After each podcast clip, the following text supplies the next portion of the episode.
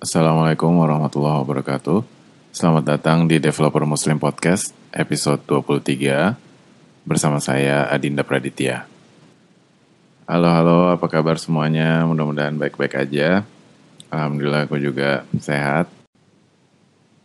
Senang banget bisa ke Jakarta lagi, um, apalagi ada Ruby Conference dan AMP Roadshow Mudah-mudahan dari kedua acara ini bisa jadi beberapa episode. Mungkin gue bisa atur uh, sesuai dengan urutan um, acaranya. Jadi yang pertama episode kali ini gue akan ngebahas um, Ruby Conference Jakarta secara umum kesan kesannya gimana Terus um, mau ngebahas apa lagi ya? Hmm, kayaknya udah itu aja. Jadi mungkin episode kali ini nggak terlalu panjang karena um, gue pengen episodenya segera dipublish karena um, udah banyak beberapa uh, klip-klip uh, yang pengen gue jadiin episode. Jadi um, ada beberapa jadi kerjaannya jadi numpuk gitu jadi banyak. Jadi um, ya mudah-mudahan semuanya lancar. Amin. Oke, langsung kita mulai aja. Jadi um, kemarin baru selesai Ruby Conference di Jakarta. Cuman sayangnya um, gue cuman bisa hadir hari pertamanya aja karena uh, ada kesibukan lainnya dan emang awalnya sih juga sebenarnya kayaknya nggak nggak bisa gitu jadi ya akhirnya emang cuma bisa hari ini aja hari pertama. Walaupun begitu gue seneng banget bisa ketemu lagi sama teman-teman pengguna Ruby di Jakarta. Um, bisa meet up karena kalau misalnya ke Jakarta selalunya nggak cocok waktunya atau misalnya nggak um, meet upnya agak jauh gitu atau pas lagi gue nggak ke Jakarta. Jadi senang banget senang banget. Dan tentunya juga uh, apa materi yang disampaikan juga cukup berbobot dan macam-macam nggak nggak boring. MC-nya juga bagus membawakan acaranya. Um, ya acaranya untuk sebuah conference bisa dianggap sederhana tapi benar-benar uh, mengena gitu. Jadi gue salut banget sama komite panitia dan mau bilang terima kasih banyak untuk um, semua pihak yang sudah membantu uh, terselenggaranya Ruby Conference 2017 di Indonesia ini dengan baik.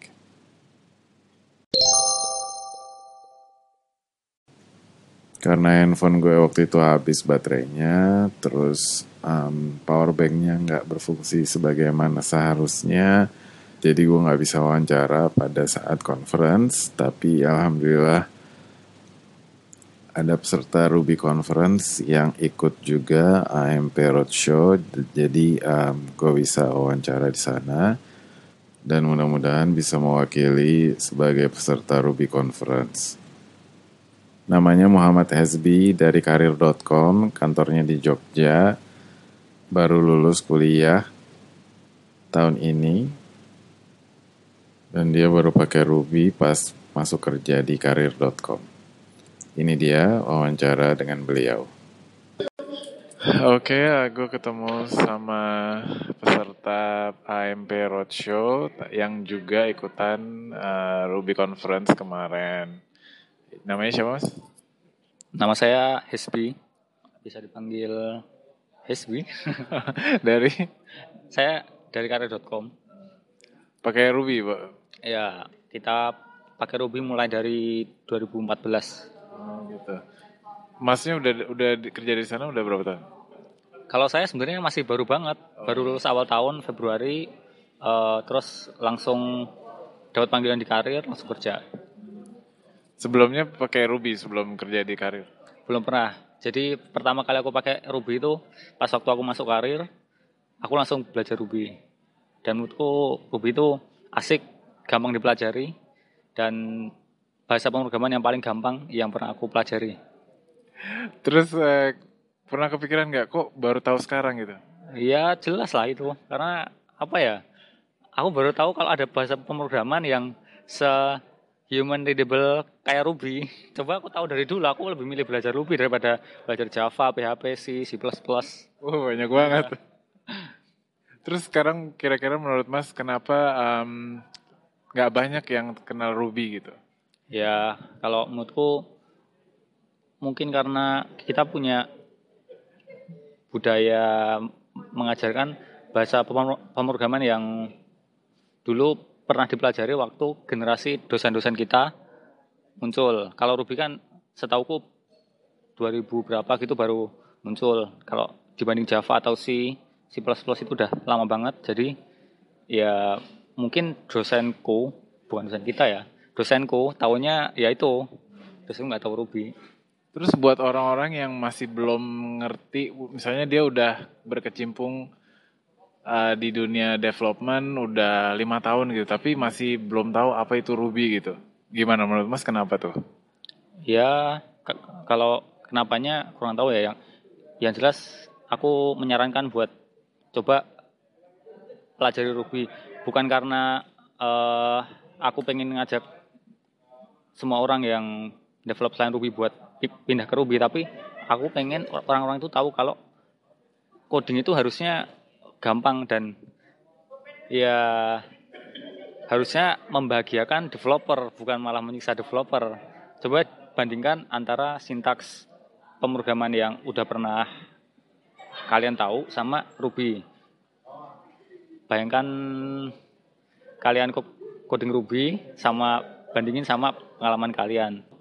Nah itu yang aku sarankan buat kalian tahu gitu. Terus berapa lama tuh pakai apa begitu mulai make terus kira-kira berapa lama yang kira-kira familiar gitu? Kalau aku dulu dua minggu itu cukup banget lah, cukup nonton video atau pelajari aja uh, dokumentasinya udah cukup. Dua pekan tuh udah cukup banget karena itu tadi Ruby itu terlalu sederhana kalau menurutku. Yang buat itu kayak kayak apa ya kayak tahu banget yang disenangi developer tuh kayak gimana Oke, okay, um, berarti sempat kemarin sempat foto-foto nggak sama Matt? Sempet sih, cuman ya fotonya blur jadi nggak aku upload. Oh sayang ya. Um, iya, terus biasanya kan kalau yang baru pakai Ruby itu biasanya pertanyaan yang sering muncul itu uh, Ruby dulu atau Rails atau bareng-bareng kalau aku dulu kebetulan Rails dulu baru Ruby. Ya kebanyakan orang yang Rails dulu baru Ruby, belajar Rails dulu baru Ruby itu uh, susah mempe me mempelajari lagi gimana sih sebenarnya Ruby itu di belakang layarnya gitu. Jadi aku kesusahan buat baca sintaks buat metaprogramming. Nah itu mungkin kelemahannya orang yang belajar Rails dulu baru Ruby itu agak susah kalau dihadapkan sama meta programmingnya Ruby karena Oke, itu dia wawancara gue dengan Mas Hasbi dari karir.com Yogyakarta. Pas dengerin rekamannya lagi, gue baru nyadar kalau um, apa yang gue tanya itu nggak ada hubungannya sama conference. Mudah-mudahan lain kali gue bisa lebih fokus, um, karena terus terang pas tahu kalau beliau itu baru belajar Ruby, jadi tertarik banget untuk mengetahui lebih dalam um, bagaimana beliau mempelajari Ruby dan bagaimana kenal Ruby. Itu sedikit nostalgia dengan masa-masa uh, gue waktu belajar Ruby dulu gitu. Jadi ke depannya insya Allah gue berusaha untuk lebih fokus lagi sama tema yang dibahas. Oke, sekarang gue mau bacain e-book gratis harian dari packpub.com untuk tanggal 12 Oktober. Buku gratisnya adalah Learning Penetration Testing with Python.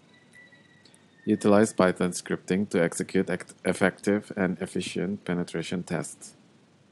Understand how and where Python scripts meet the need for penetration testing Familiarize yourself with the process of highlighting a specific methodology to exploit an environment to fetch critical data and develop your Python and penetration testing skills with real world examples. Oke, itu aja yang bisa gue rekam untuk episode kali ini. Mudah-mudahan bermanfaat, mudah-mudahan lo suka. Tapi kalau misalnya lo ada feedback, ada saran, ada tanggapan, um, jangan lupa kasih tahu gue.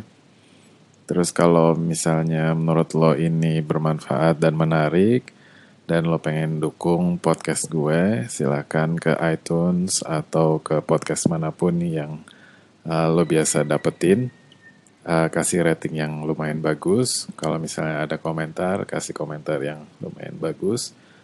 Um, kritik dan saran bisa lo kirim ke Dev Muslim ID, Dev Muslim ID di Twitter atau di websitenya devmuslim.id slash kontak.